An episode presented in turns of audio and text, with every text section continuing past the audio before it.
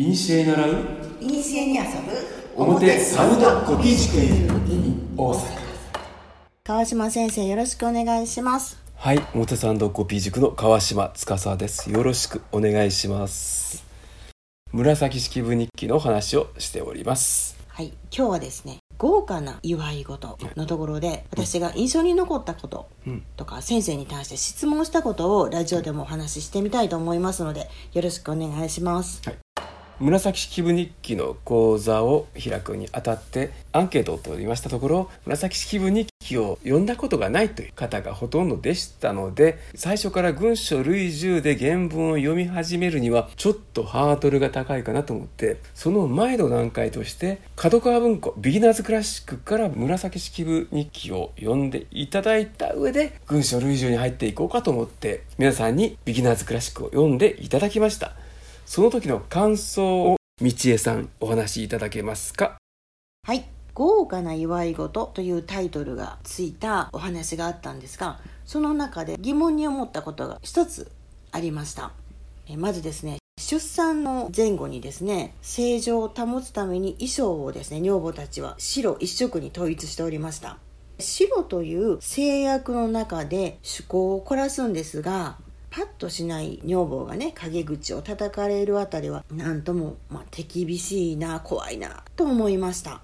で一つそこで補足しますと誰の出産かといえば中宮彰子の出産。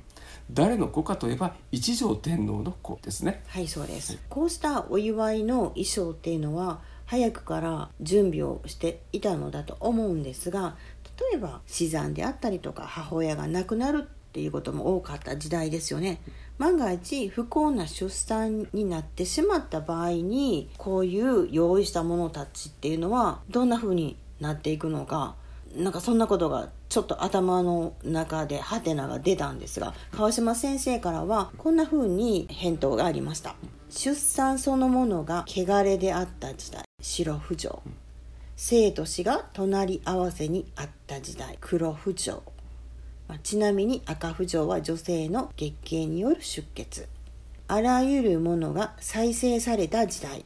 汚れは清めで力を取り戻した時代。そもそも物がなかった。全て手作りだった。そんな時代にどうしたのか。情報が不足して返答には至りませんが共に考えていきましょうと言っていただきましたそのね時にそういうお返事しまして、はい。まあ、道恵さんからの宿題と思って私も考えてみたんですが今道恵さんが例えばお孫さんの出産にあたってあれを準備するこれを準備するっていうことを今の軸足を前提にした質問だったんですよ。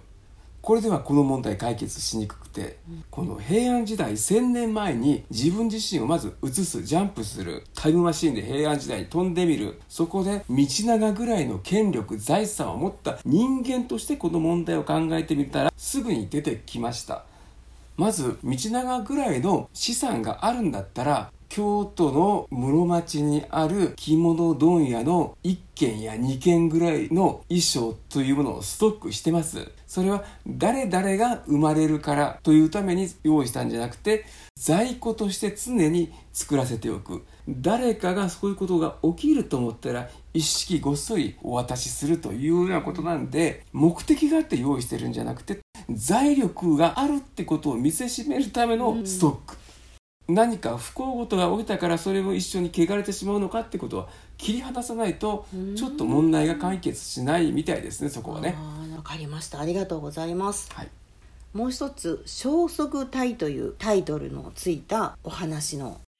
消息隊消息踏みっていうのはいわゆるお手紙のことです。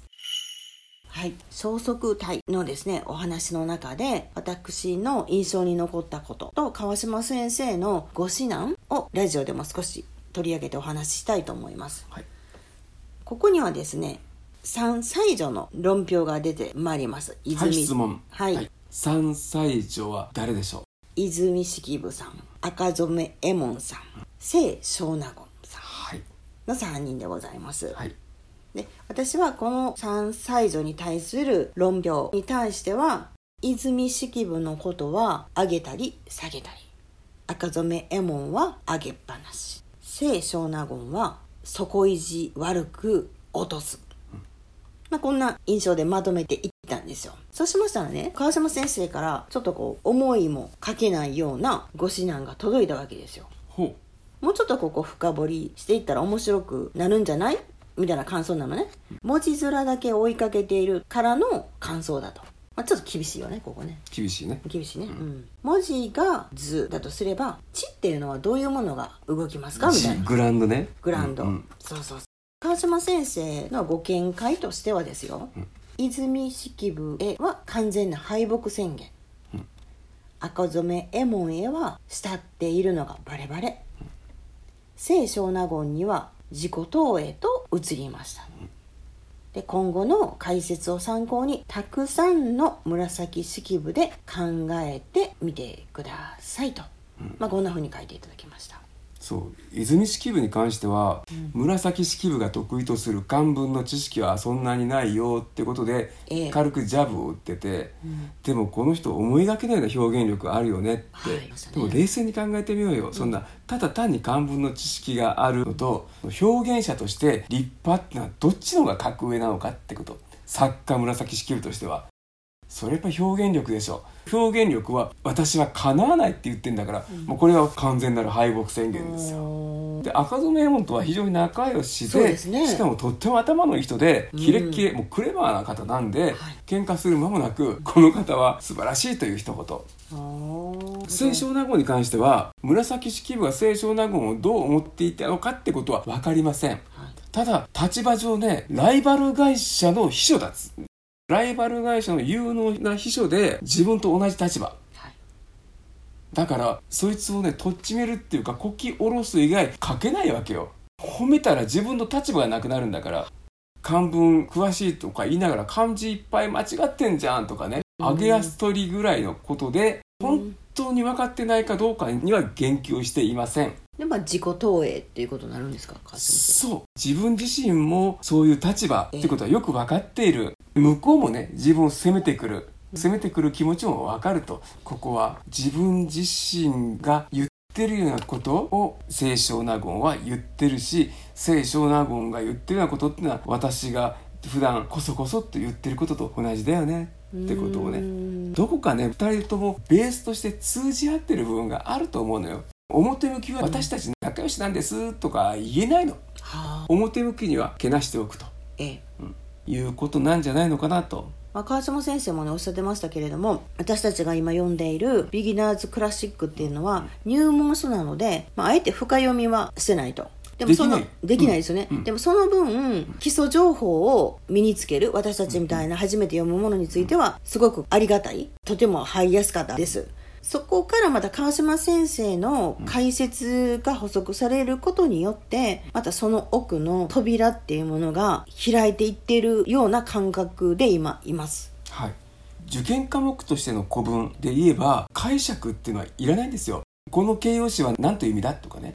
ここに出てくる「が」は誰を指してるのかとか誰がどう読んでも同じ一つの答えにしかならない質問しか出せないんですよ入試ではだから余計な解釈は入れちゃダメ。ただ大学に入って古典研究とかねそういう授業科目取ったらそんな話は一切出てきません。もうその担当講師担当教授の思い込みどの世代の何によってこう解釈をしていくかってことで全く違ってくるんで、そこも踏まえていかないとちょっと読みづらくなるのともう一つ先ほどの清少納言に関してはねええ。紫式部日記における紫式部の心理状態を考えると前半戦はね彰子様の子が生まれるまではすっごい生き生きワクワク陽気にね明るく書いてんだけどその後半はねむっちゃ暗いのよ。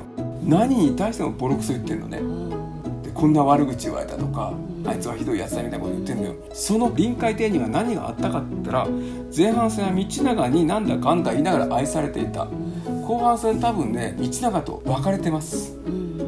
そのその寂しさ辛さ悲しさが全部ね愚痴になって書かれてるのが紫式部日記の消息文だと私は読みました。ありがとうございます。これからですねまた川島先生の解説で奥の扉を開き続けてついていこうと思っておりますので、はい。引き続きよろしくお願いします。ありがとうございました。ありがとうございました